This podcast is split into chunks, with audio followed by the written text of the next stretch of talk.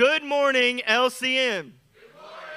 Today is July 31st, 2022, and the title of today's message is Stewardship. We have a slide for you to look at. Now, when you look at a picture like that, nope, let's try it again.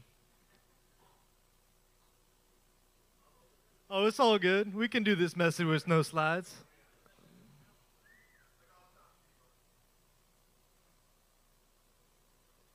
Well, sometimes there's technical difficulties, but the church of the living God will not be overcome by computer issues. Amen? Amen. So imagine a ship and just have that picture in, in mind. When you look at a picture and you see a warship and you see something along the lines of a, an aircraft vessel, there's nothing like watching something function in a manner and in a capacity that was always that it was always destined for. There's nothing like seeing something function the way that it was built and designed to function, whether it's a machine, a ship, or even a person. It's especially true of a church body like you. When the body of Christ begins to throw off entanglements, when they start coming together under one shoulder, when they start locking arms with each other and pushing ahead towards the goal, there's nothing like watching a church do the things that the Word of God always said it should be doing. But let's face it, because if you're like me, then you always thought that an Acts type church was a unicorn that might exist in some other country somewhere else. But you'd never seen it or heard of it until you came here. There's something truly special about seeing it and being able to participate in a church like Life Changing Ministry, in churches like the One Association churches, because we're increasing more and more in our functionality as we operate together. That's because this is the will of God that we are accomplishing.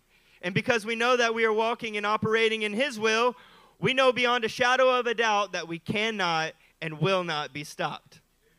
Church, we just like looking at a picture of this ship right here. We've been enjoying watching this body be connected together in new ways and achieve new heights in the Lord. We've been watching and enjoying you guys functioning as you actually ought to function. Somebody say, Praise God for that. Praise God for that. You know that we're on a three month journey of reprioritization. We're reprioritizing our focus, reprioritizing our efforts before the One Association conference. Hallelujah for that charge, church. Amen. There is a phrase in the book of Haggai that we want to review with you. Turn with us to Haggai chapter 1 and verse 5 as we get started together this morning. As you're turning there, you need to know something. The phrase give careful thought occurs four times in two separate thoughts in the book of Haggai. We're going to be reading through the first thought as we begin together this morning. This is Haggai 1, verse 5. Now, this is what the Lord Almighty says Give careful thought to your ways. You have planted much, but have harvested little. You eat, but never have enough. You drink, but never have your fill. You put on clothes, but are not warm. You earn wages, only to put them in a purse with holes in it. Wow. Haggai has a very real and a very sobering challenge for the remnant of Israel that had returned from captivity here giving careful thought to their ways. Careful thought. In fact, right here, he is challenging them in every major area of their life that you can possibly think of. Listen to this list. Give careful thought to what you are planting. Yeah. Think about that. Everything that you are sowing into, give careful thought to that. Give careful thought to what you are eating, what you are consuming. Give careful thought to what streams you are drinking from. Give careful thought to what you are choosing to put on and clothe yourselves with, i.e., what you're spending your time and your efforts on. And give careful thought to the wages that you are working for. Yeah. That touches just about every major portion of the lives of the remnant of Israel, doesn't it? But there's no way that these highlighted topics are only for the remnant in 5th century BC Israel. Can you say that these five areas of focus are just as applicable for us today before this conference as they were for the remnant of the people of Israel in their day and age? Ooh. So let's go to verse 7. This is what the Lord Almighty says. Again, give careful thought to your ways. Go up into the mountains and bring down timber and build the house, so that I may take pleasure in it and be honored, says the Lord. The amazing thing about the Lord is that He is always faithful to highlight wayward areas in our lives. But He is also always faithful to give us a cure to that same waywardness. Listen to the cure that Adonai gives His people through the prophet Haggai. He first says, Go up to the mountains. It's time for us to refocus on experiencing God's presence. We are talking about those sweet moments alone in His presence, but it definitely cannot stop there. You need to experience His presence as a family and in fellowship with other brothers and sisters. The presence of the Lord is the first vital step to getting your priorities lined up with His. Church, when's the last time that you invited people over, another family to your house, and you just sat there and prayed for a moment before the Lord? You broke out a guitar just because you wanted to experience the presence of God. Church, we are going higher in this area. We are going to go up to the mountain of God and experience His presence and rekindle that desire to do so. The second area was bring down timber. This is a reprioritization of His revelation as your greatest desire as well as your greatest treasure.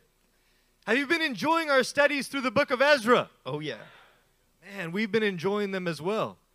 Were you as moved as we, we were when you began to understand the vast amount of tons of gold and silver that the second wave was carrying back to Jerusalem for God's purposes? And yet, Ezra in Psalm 119 made sure to let all of eternity know the law from your mouth, Lord, is more precious to me than thousands of pieces of gold and silver. Did that move your guy's heart? Yeah.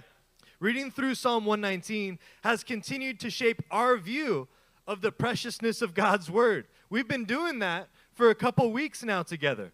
And rightly so, since it is called Ezra's Manual of Devotion to the Word of God. Yeah. Ezra wrote Psalm 119 as a guide to grow your hunger for the very Word of God. Yeah. So we go up to the mountain, we bring down the timber, and then the third directive is build the house. Spend your time developing and sharing what he is revealing and highlighting to you.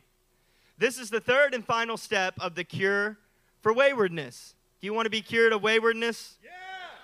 Getting out of your comfort zone and the comfort of your schedule and getting to work on the house of God, which is each other in this room. Yeah. The Lord will take pleasure in these things and be honored. And this reprioritization of focus and effort does something for us now and empowers us for the conference that's coming ahead of us. Now let's take a look at the second time Haggai tells the people to give careful thought. Say careful thought. Careful thought. Careful thought to their ways. All right, turn your, in your Bibles, turn your page, one page to Haggai chapter 2. We're going to start reading in verse 18. From this day on, from this 24th day of the ninth month, give careful thought to the day when the foundation of the Lord's temple was laid. Give careful thought is there yet any seed left in the barn? Until now, the vine and the fig tree, the pomegranate, and the olive tree have not borne fruit. From this day on, I will bless you. Haggai showed up in the sixth month and he began prophesying, but now they're in the ninth month. They were given about three months as a gift from the Lord so that they could give careful thought to their ways and reform them. And this short time period actually changed the course of kingdom history for them.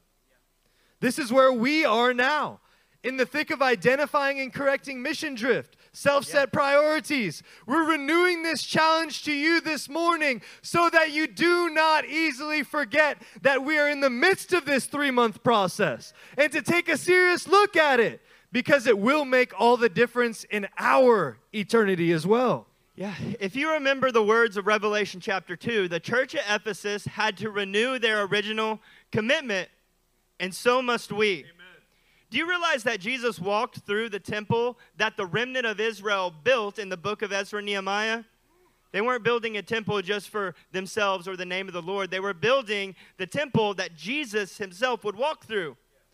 Now, as you contemplate that incredible truth, you also need to know that Jesus also walks through the midst of our work. This is a great compulsion to work with excellence and zeal for his building tr- project because he's going to come and examine it. How does this change your outlook each day to know that Jesus himself is walking through the work and evaluating the quality of what each man is doing? If you knew that Jesus was coming over to inspect your house, would you prepare any different than you already are? I would. We know what this is producing in us. It brings us to daily repentance and daily reliance on the power of the Spirit that we might work well and do it consistently. Pastor Payton, when our daily repentance and reliance starts to bring about this consistency that you're talking to us about, then things begin to shake in our lives. Look what else Haggai said at the end of that three month period in verse 20. The word of the Lord came to Haggai a second time on the 24th day of the month. Tell Zerubbabel, governor of Judah, that I will shake the heavens and the earth. I will overturn royal thrones and shatter the power of foreign kingdoms. I will overthrow chariots and their drivers. Horses and their riders will fall, yeah. each by the sword of his brother. Guys, things begin to shake when we consistently get this right. Yeah. Royal thrones and the powers of foreign kingdoms get overthrown when we get this right. Kingdom doors begin to open when we get this right. Right, Elder Charlie? Kingdom doors are beginning to open. Yeah. And it's going to happen in the very near future. We are greatly anticipating these things when we get together for this One Association conference in October and they will happen because we will not stop our pursuit of this three month examination. We're going to continue to look into our progress, to commit ourselves to repentance, and to be faithful to ask for heaven's help in strengthening our hands for the work. So, if you think we're talking about being committed, working hard, and consistently, you're right. Because we have made a three month commitment of repentance and searching our houses and we know some have not been committed to it. We have to be very careful if we say we're going to be stewards and ambassadors of the kingdom of God for the rest of our life and we're going to accomplish great things, but we can't keep a commitment for three, three months. It sets them in contrast to each other. We want to be the greatest, the biggest, accomplish the greatest things for Christ. And he's like, Great, here's three months. If we can prove faithful with little, then we can have a good head start on the things that are ahead of us because they're much greater. But how can we move on to our topic this morning without reviving the attitude of the gospel that was presented to us from the message impossible last Sunday? The answer is we can't. So we're going to read to you 2 Timothy 1 13 and 14, which says, What you heard from me, keep as the pattern of sound teaching, with faith and love in Christ Jesus. Guard the good deposit that was entrusted to you. Guard it with the help of the Holy Spirit who lives in us. We're in a time of proving faithful, and it is impossible for Satan to stop the church of the living God. We are 100% totally and completely unstoppable as long as we're obedient to three main principles. Number one, we are keeping the pattern. The Lord does not need us to change his pattern, church. It is us who needs to do the changing. We conform to his pattern, not conform his pattern to our own will. Now I understand why I need daily repentance, Pastor. That's right. I need that. We need to go up to the mountains and work to reapply the principles that we've been taught so that we can show ourselves as faithful servants and faithful followers. Church, we are guarding the good deposit that was entrusted to us. That's right. The whole world is going to try to corrupt the pure gospel that we have learned to take our stand on. That is just the fact of the matter.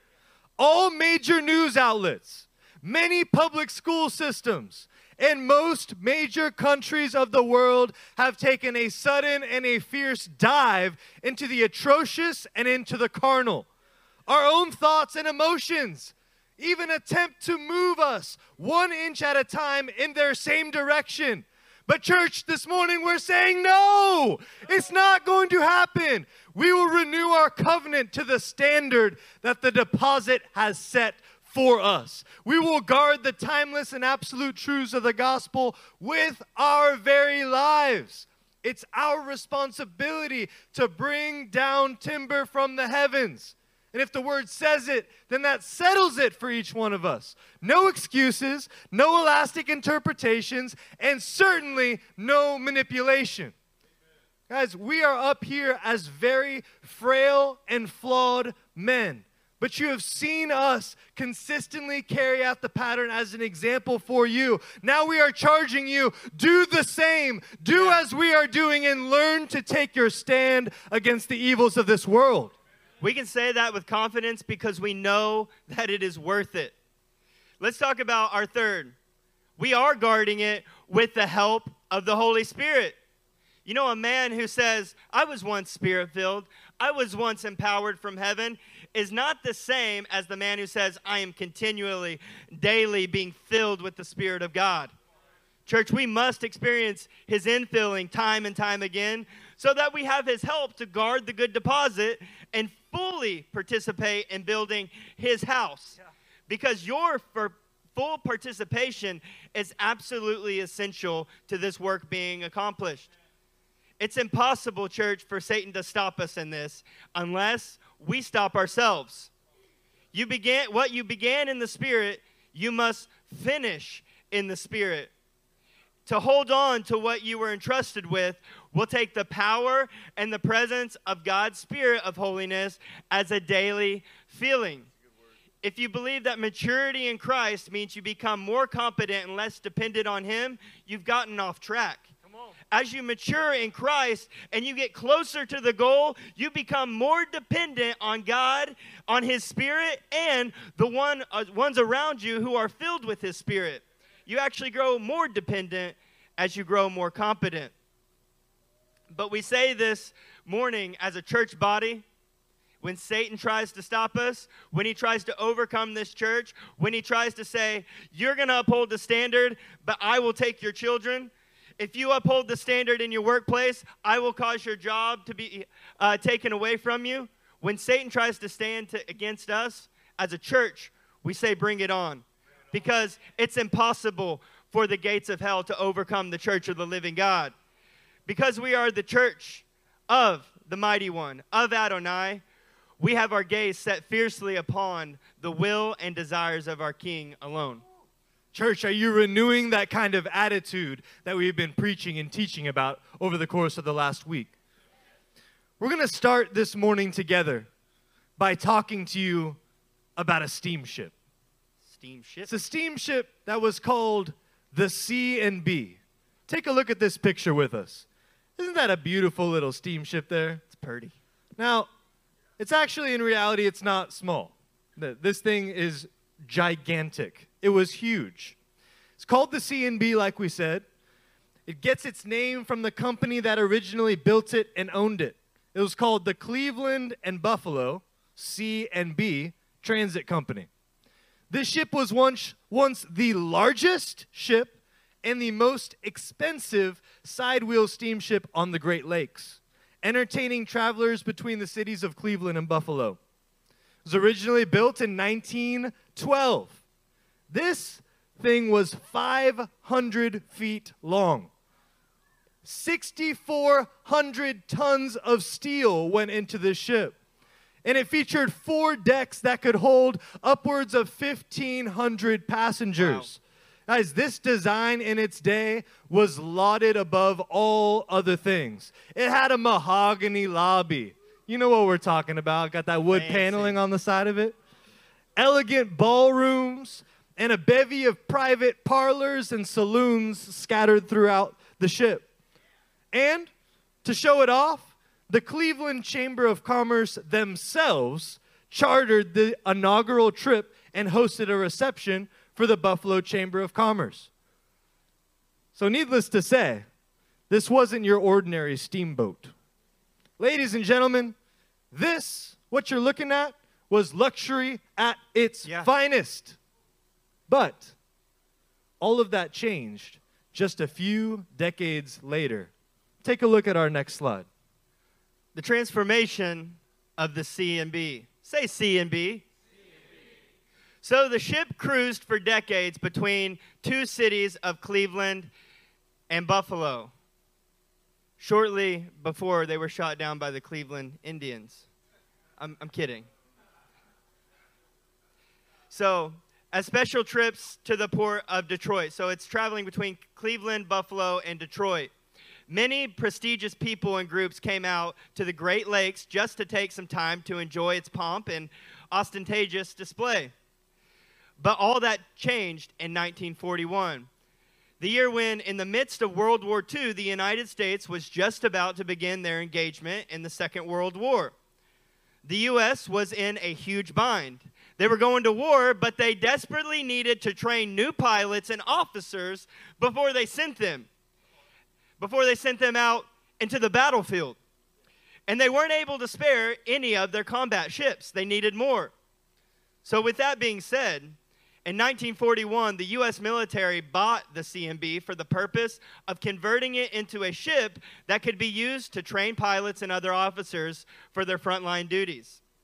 So, the American Shipbuilding Company in Cleveland stripped the ship down to the basics. It was then towed to Buffalo, where 1,200 people worked around the clock to remove the upper decks and make her into what she later became.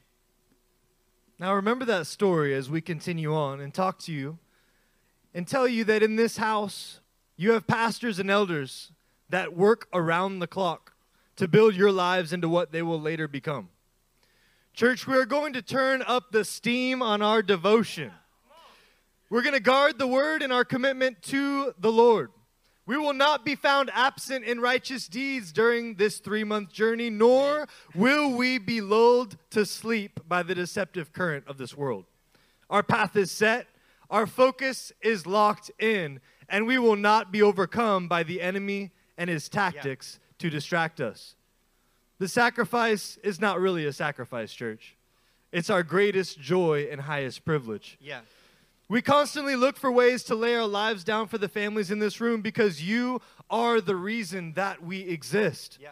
We also know that you would do the same for us. And together, we're building a house that will stand in the face of great opposition. And we must prove faithful with the great deposit and the mysteries that have been entrusted to us. We're realizing together as a church just how much we've been entrusted with. And it is time for us to rise up to the offices in which our general has caused us to operate.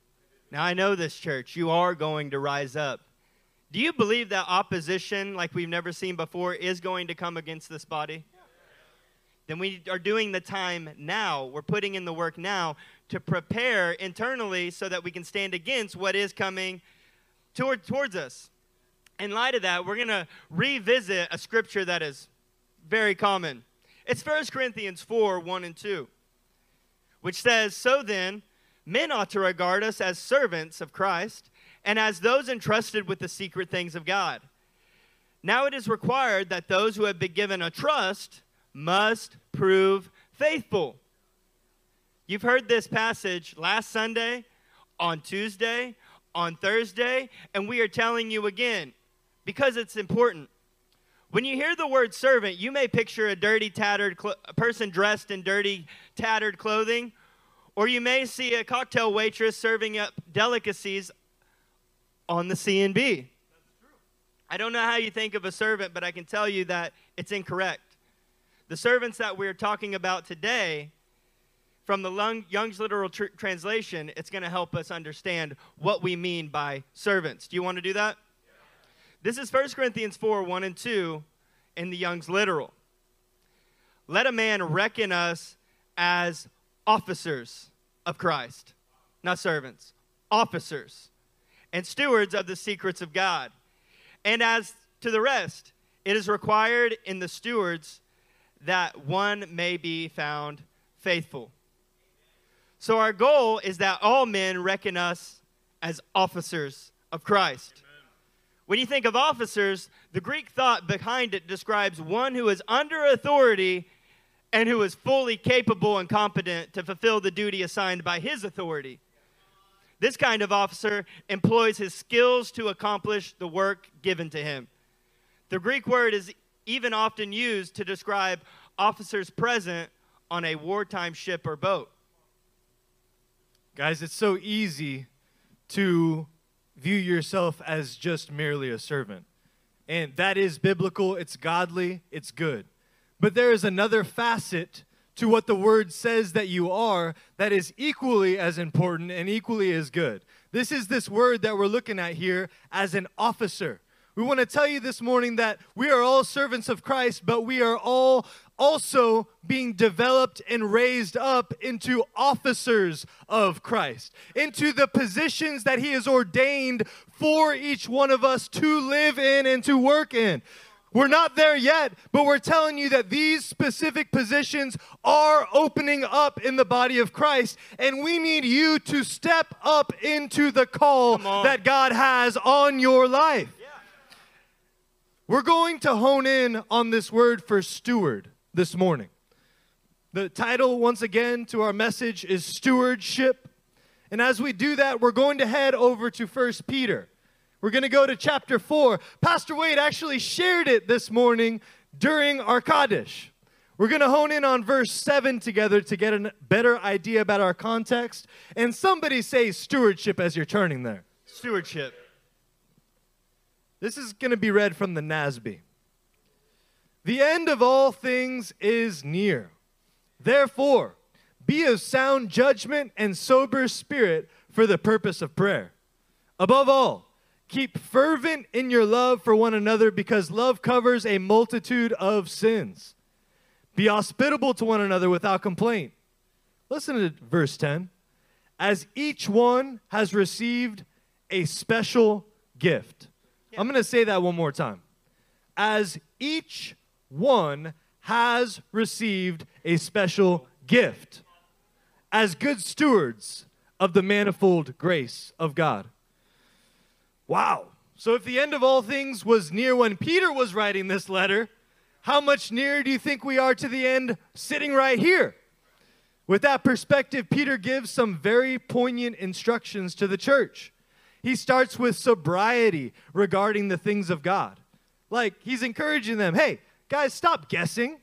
Stop saying, I think this is what the word says. No, get an actual depth of knowledge that enables you to understand what the word says, to properly apply it to your own lives. Peter goes on to make a staggering assertion each one has received a special gift. Church, this is so true of each one of you. You have come to this church body and discovered the purpose for which He has made you. Could there be another special gift that is over and beyond the purpose for which God has created you for? Guys, it's so special. You have a mezuzah that guides the way that you live. It guides the trajectory of your life, and He has supernaturally empowered and anointed you with special gifts to be able to achieve the tasks that He is giving you. So, proving faithful with the gifts that Adonai has given you, it pleases Him on so many levels. Church, He formed you, He has watched over your life. And if that wasn't enough, He also gave you a very unique gifting that brings Him glory when you employ it. When I think of the Hewitts, we're just going to have a little family meeting here. When I think of the Hewitts, when they minister the Word of God and employ the special giftings, the Hewitts bless the Parsons, they bless everyone in this room in a way that only they can. I, I often tell the story of like, what do you hear when, when people ask me about worship? What, what do you think of when you worship alone? What I hear is Nolan Hewitt's voice. And the, and the special projection that he has that is so full of passion. Mic's not needed. It is a supernatural gifting that the, that the Lord has given him. And when he employs it, man, the walls begin to shake. Or when I think of a man like Justin Treaster, who is gifted on so many ways. But when he ministers the word of God in only the way that he can because of the gift that he has, man, you leave changed. You leave with a greater depth of knowledge. And that's the same for everyone who lives in the Hebron house. Even Rob Barnett, when Rob Barnett operates the way that God has gifted him to, man, you cannot leave not encouraged, not full of hope, not full of passion, knowing that what's ahead of you will work out and bring about fruit. It's the same for everyone in this room. And we could spend the rest of our time together just talking about how everyone in this room has a special gift and how it has personally impacted us. But our point is that you have a special gift, and when you employ it correctly, man, never diminish your effectiveness when you when you are actually functioning the way God made you to. Your faithful administration of the special gifts that God has given you to serve one another, they help this work grow and progress. What is that called? Stewardship. called stewardship. And you know, stewardship is a great word. And Greek is a great language, second to Hebrew. Tip of the cap to my brother Treaster there. So, in light of this Greek word for stewardship, Pastor Nik Aragina has made a slide and only a way that Pastor Nik Aragina can make a slide. so, this slide, the word for stewardship is oikonomos. Can you say oikonomos? This word means a person who manages the domestic affairs of a family. To be a manager of a household, a guardian, wow, an overseer, a master, one who stands over, a leader, a captain, a ruler, a leader, a great man, or a ruler of a household. Guys, is this word beginning to come alive to you like it has for us? You can clearly see that your stewardship your faithful administration of the special gifts that God has entrusted you with. It starts in the way that you manage the domestic affairs of your own family and your own household. So, husbands in the room, we are talking to you this morning. You are managers that we're talking about. You are the guardians. You are the overseers, the masters, the captains, the rulers, the officers of your household that have been entrusted to you. You are stewards of a trust. And the great high priest is continually walking among your work to see just what you're doing with what you've been given. Wow. Your homes, they're always the starting point for the stewardship that you have. Always the basis but they are not the ending point of your stewardship. Yeah. Whoa. Is that surprising to anybody in the room? The goal for each one of you, men of God, is that your stewardship is consistent and ever expanding to the point where you are given stewardship within the body and within the church of the living God. That has always been the goal for each one of your lives, men. As 1 Timothy 3 5 says, if anyone does not know how to manage his own family, how can he take care of God's church? That's Peshat. But if someone in the room does know how to manage his own family, yeah.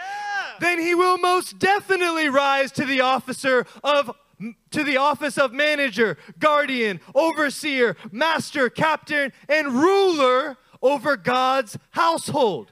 The officers of God's house we're talking about from the deacons all the way up to the offices of the elders. They are filled in and filled up by the men who do not shrink back from the stewardship of the things that have been entrusted to them right here and right now.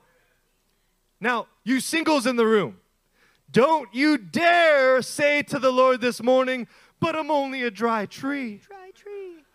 No, you have a home that you've been placed in with responsibilities to it.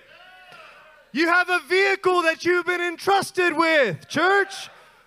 Come on, you know what I'm talking about here. Oh, yeah. You got a group of brothers and sisters who have granted you tasks that are under your care. And you must rise to steward each of these areas because you are just beginning in your guardianship and the sky is the limit for you. You could say that each one of us are stewards on this ship. And every one of us have been entrusted with things in which we must prove faithful and learn to continually improve and expand it. Church, we can be confident about the vision to see our sons and daughters launched into ministry around the world.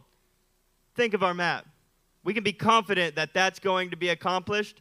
Why? Because we will never cease. We will never give up pursuing the Father's heart to guard what's been entrusted to us.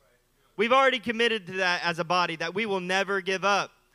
Remember what Jesus said in Luke 12 from everyone who has been given much, from Luke 12, 48. From everyone who has been given much, much will be demanded. And from the one who has been entrusted with much, much more will be asked.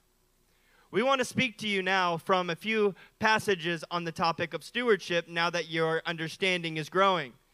We want to speak as it relates to the body of Christ because offices in this church are opening up. And we need faithful men who have guarded what's been entrusted to them to step up into these roles. And we're going to start in Exodus 18. Exodus 18, 17 is where we're going to start here. going to be reading from the NIV 84. Moses' father in law replied, What you are doing is not good. You and these people who come to you will only wear yourselves out. Wow. The work is too heavy for you. You cannot handle it alone. Church, do you love the pastors and elders that God Yes. has given as a gift to you in this church? Yes. We're with you in that sentiment. We love them too. The ministry team that God has raised up, they're full of life, equipped for the tasks of pastoring you. We also want to acknowledge that we as a church are growing in every way. And the measure of our future growth cannot be understated. We are looking ahead to the future. We are casting some vision for this church this morning, knowing that we need more than what we have right now for the work of God to continue to thrive in this place. We will not be able to handle the work alone. We need to raise up more officers in this house. Man, that's so true. Let's go on to verse 19 in Exodus 18. Listen now to me, and I will give you some advice. And may God be with you. You must be the people's representative before God and bring their disputes to Him. Teach them the laws and decrees, and show them the way to live and the duties they are to perform. In other words, steward what's been given to you so that you can transfer it. Verse 21 But select capable men from all the people, men who fear God, trustworthy men who hate dishonest gain, and appoint them as officials over thousands, hundreds, fifties, and tens. This morning, we are unashamedly calling you out, church. We are looking for men who are ready to step up and fill these ranks. Men who display a conviction of a fear of the Lord, who refuse to act one way behind closed doors and another way in the presence of the congregation of God. Men who are working to prove themselves trustworthy over the teachings of the word that have come from this house who do not need someone to constantly be goading them oh, in order for them to take a step forward in faithfulness. Men who are learning how to hate evil of all kinds, who hate the evil that they see in themselves first and foremost, and who use their own testimony of transformation as a tool to help others gain victory like they have in their own lives. This is how the word describes men who are capable and equipped to minister to others and have a responsibility for their welfare. Verse 22 says, Have them serve as judges for the people at all times.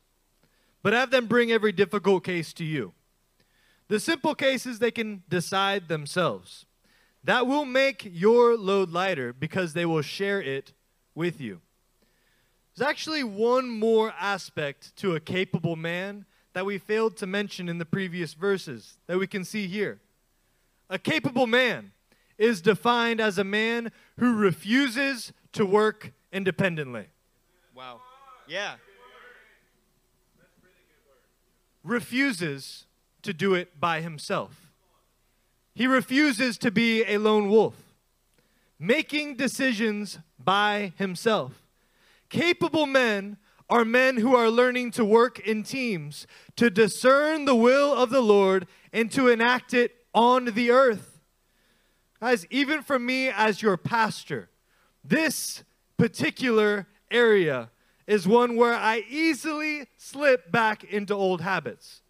Guys, we're on an upward trend in our teams. We're on an upward trend in working together and submitting to one another because that's submitting to Christ. But even I have found myself recently in the comfortability of just seeking the Lord on an individual basis, you know?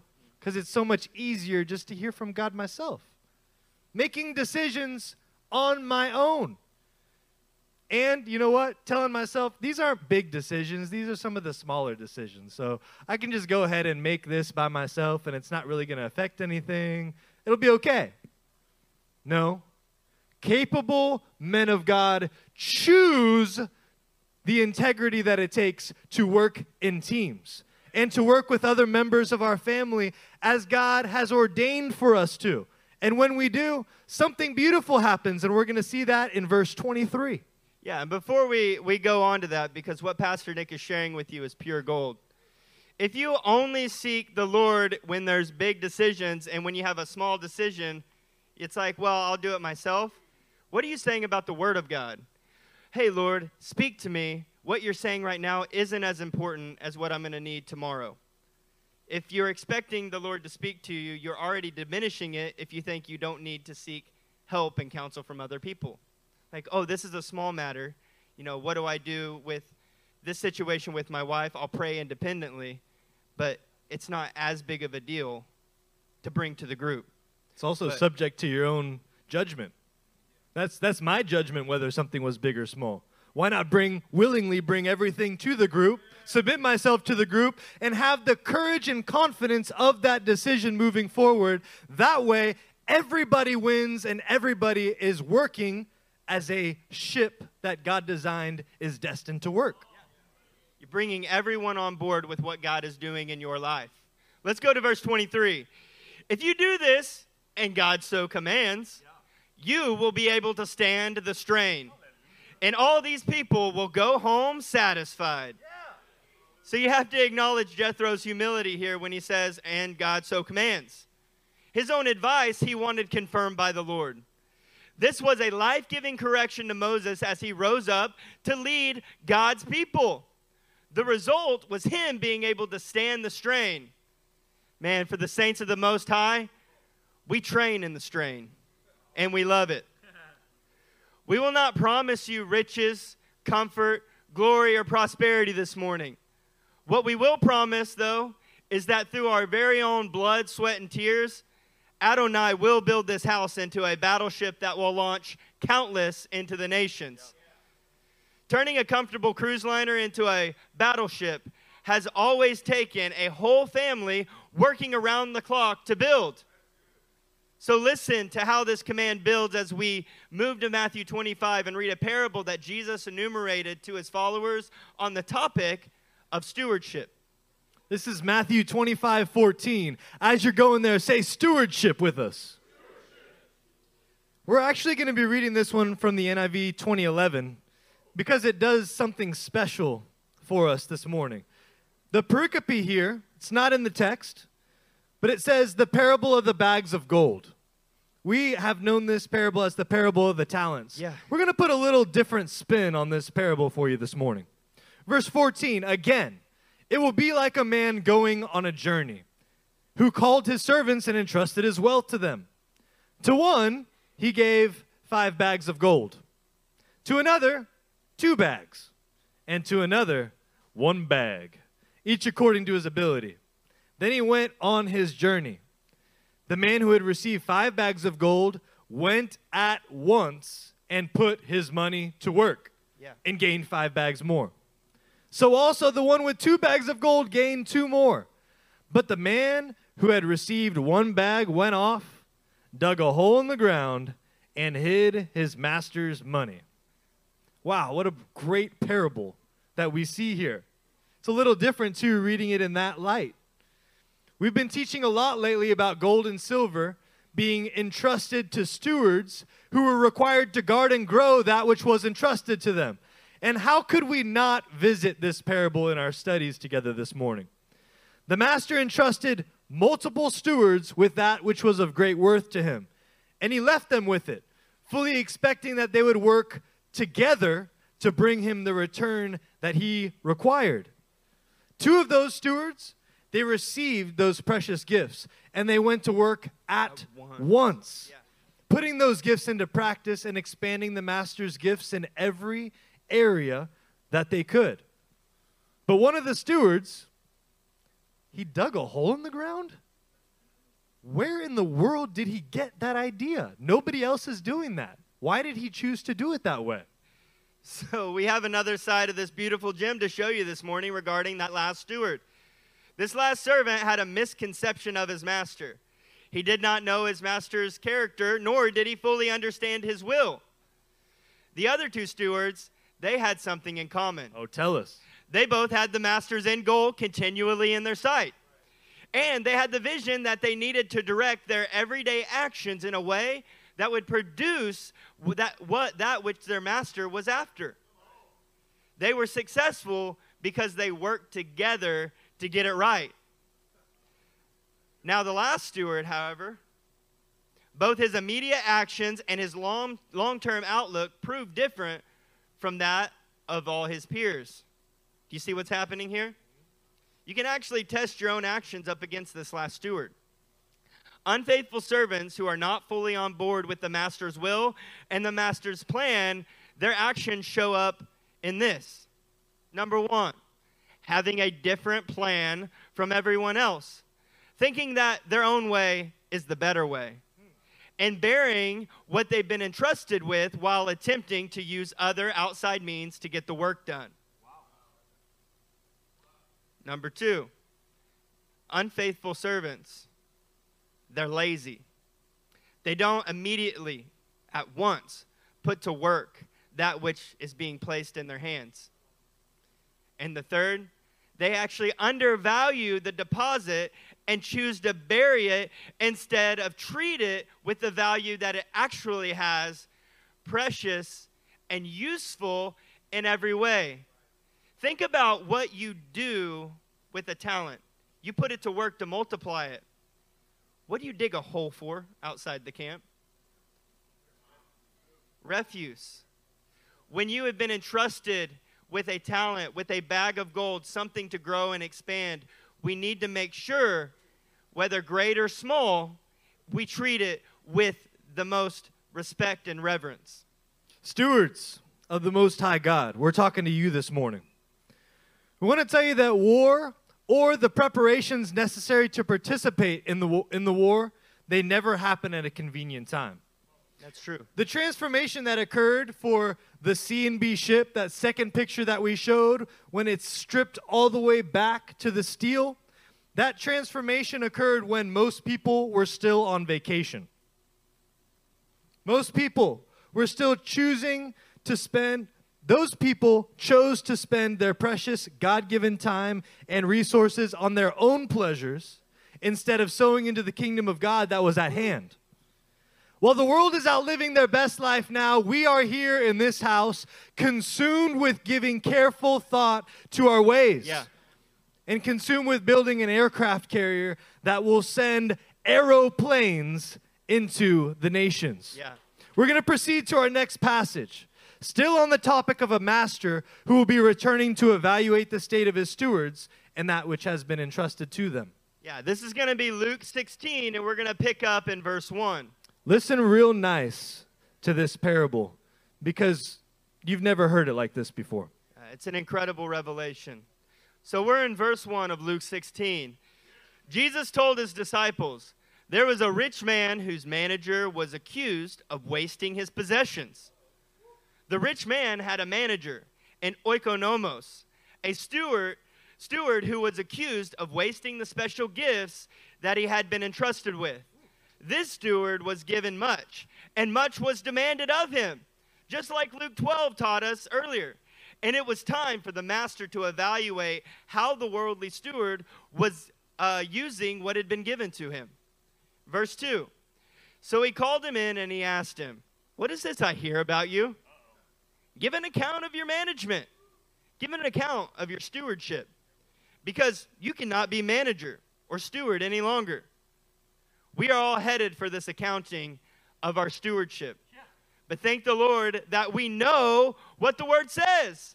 We don't have to wait for our master to come back to judge our stewardship. We get to judge our own stewardship now, and we should praise God for it because we will be ready whenever we have to give an account. So this picture's getting painted. Let's see what this worldly steward does here in this situation and how he responds. Verse 3 The manager said to him, the steward, what shall I do now? My master is taking away my job. I'm not strong enough to dig, and I'm ashamed to beg. Isn't this the immediate tendency of all of us? Whenever we are confronted with the reality that we haven't been good stewards of what has been entrusted to us, to immediately begin to make excuses for all of the abilities and giftings that we think that we don't have instead of focusing on what had been entrusted to us, the special gifts that God had given us from the beginning. Church, we need to crucify this thought pattern and excuse mongering right now. We are challenging you this morning to look at the special gifts that the Lord has given to you, what He has empowered you to do, what He has entrusted you with. Now that you've had your hearts and minds focused on what to do and what you have at your fo- disposal, watch what this worldly steward does next. This is verse 4. I know what I'll do so that when I lose my job here, people will welcome me into their houses. So he called in each one of his master's debtors and he asked the first, How much do you owe my master? 800 gallons of olive oil, he replied. The manager told him, Okay, take your bill, sit down quickly, and make it 400. Then he asked the second, How much do you owe? A thousand bushels of wheat, he replied. And he told him, Take your bill and make it 800. So the fear of his master fell upon this worldly steward. And because of it, he changed his actions in the moment. Did he make excuses about his previous mismanagement? He made excuses about his physical abilities, but he didn't make excuses about his mismanagement. Did he give up because he was so far behind he found himself in a hole that looked insurmountable to him? He took full responsibility for his own mismanagement of what was entrusted to him. And he immediately began to put his gifts to use to bring whatever profit he could for his master. Church, right here, before we move on to the next verse, these are questions that should be rolling through your own minds this morning. Am I making excuses for the areas of the mismanagement that God is highlighting in my life? Because even the worldly steward didn't do that. Secondly, am I giving up because I'm looking and I can see just how far behind I am with my wife? Just how far behind I am with my children? It feels like I'm drowning because I've mismanaged these things entrusted to me up to this point, and now I just feel like, well, it's, it's useless. Because the worldly steward did not do that he was he had a vision that was given to him. He was confronted with his mismanagement and he immediately put to work what had been entrusted to him so that he could make it productive again. we can learn something from the example that we see here from a worldly steward. It's true. But in a way, that is also to our shame. Read verse 8. The master commended the dishonest manager because he had acted shrewdly. For the people of this world are more shrewd in dealing with their own kind than are the people of the light. What a statement that is right there.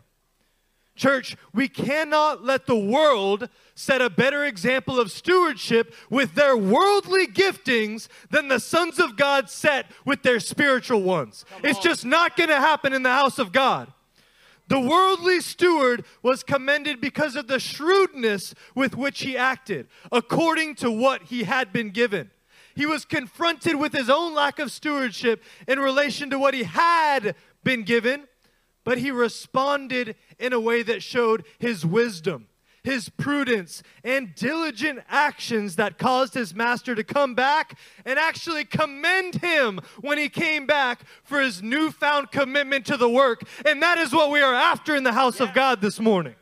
If you're sitting in your chair this morning and your soul is stirred about the things that you have mismanaged, then learn from this worldly steward. Get up, get back to your post, and manage it with all the giftings and confidence that God has entrusted you with. Get your thoughts and your mindset off the pleasures and comforts of the C and B and fix your eyes on the ship that the Lord is building in our midst. You can and you will rise up to the office which God has called you upward. We are dependent on the skill set that God has placed inside of each and every one of you, and we need you to manage your station with shrewdness and diligence and ever increasing conviction. That's a good word, Pastor. You know, as you're talking, I realized that we never really showed them what the CN, CNB steamship became yeah. after its construction project by the U.S. military. You guys want to see that? This yeah. is the USS Wolverine 964. So, like we said earlier, in 1941, in the midst of World War II, the United States was just about to begin their own engagement in the Second World War. And they were in a huge bind because they did not have any ships that could train new pilots and new officers because they had sent all their other ships to the frontline duties already. So they took the CNB stripped her down completely to only the basics that she needed.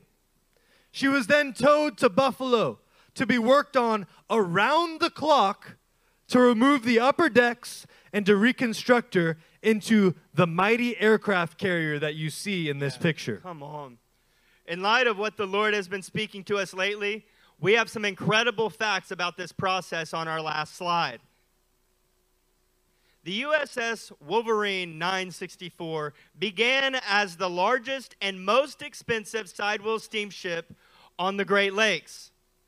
Its transformation from a luxury steamship to an aircraft carrier occurred from May 1942 to August 1942, a time period of about three months. Come on, church. Come on, church. Are you hearing us? Come on, follow these numbers. 12,000 men worked around the clock to strip the ship down to the basics, remove the upper decks, and make her into an aircraft carrier. By May 7th, 1943, there had been 7,000 flights sent out from the USS Wolverine. We did not make one of these numbers up. Church, what began as in luxury, excess, and selfishness the CNB, it ended in a radical transformation into something that proved necessary and instrumental for the war that the nation was engaged in. Without the USS Wolverine 964, the U.S. would have no way to train officers and no ability to send those trained officers to the front lines of the war effort. Did you take note of the three month time period of the transformation? This time period perfectly mirrors the season that we are in as a church. one where we are identifying our own misplaced priorities, our misplaced focus and efforts, those C and B like tendencies of our own that can and must be transformed uh, into the necessary sections so that we can become God's aircraft carrier. We are stewards of this ship, and we will all work together to steward it well. Church, there were 12,000 men that worked around the clock. They worked to strip that ship all the way down to the basic, foundational, necessary items that were really important to the actual structure of the ship. Your mind should be racing to draw connections to the 12 leading priests from Ezra, 8:24 who were entrusted to guard and transport the gold and silver. You all have the potential to be these leading priests, officers who distinguish themselves by having their primary aim and focus set on stripping away all of the superfluous and building back with the structure and equipment necessary for this aircraft carrier to achieve the function for which it is being built. To send out officers into the front lines of our King's war effort. We are going to send 100 families into the Middle East, into the region of Aswan. And in order to do so, the C and B like areas of our own lives that still remain in this room today must be stripped and built back into areas of this aircraft carrier so that they can be utilized to train our up and coming crew members. It's a special gift that the Master has placed in your hands this morning. What is it? And have you been content to leave that special gift safe and secure on the CNB? Investment that he inspects a return on, that have largely gone unutilized and untouched for his actual kingdom purposes. I'm telling you this morning, it's time to pick those back up and to put them to work, building the aircraft carrier that will raise up officers and send them to the front lines on God's battlefield. This altar this morning is a place that you can be freed from the soft securities of the CNB. Be stripped back to the iron structure that the aircraft carrier of God can be built upon. More offices are opening up in this body, church. And a call is ringing out for, for faithful stewards to fill those officers. Will they be filled by you? We charge you. Be found among those working around the clock to transform this body into the ship that will send out devoted disciples to the nations. We are all stewards of this ship, church. This altar this morning is the opportunity that you need to recommit yourself to fully and wholeheartedly grab hold of your station and to not let your hands let go of the work entrusted to you. Get up, raise up this morning. We're charging you, man your post together with us. We've got work to do, we have refinement to go through. Lift up your hands and begin to pray and visit this altar if you need to. Jesus, we thank you for a message like this morning, mighty God. We thank you for giving us vision, for blessing us with direction. Lord, for giving us conviction of what it means to be stewards of the great gifts entrusted to us.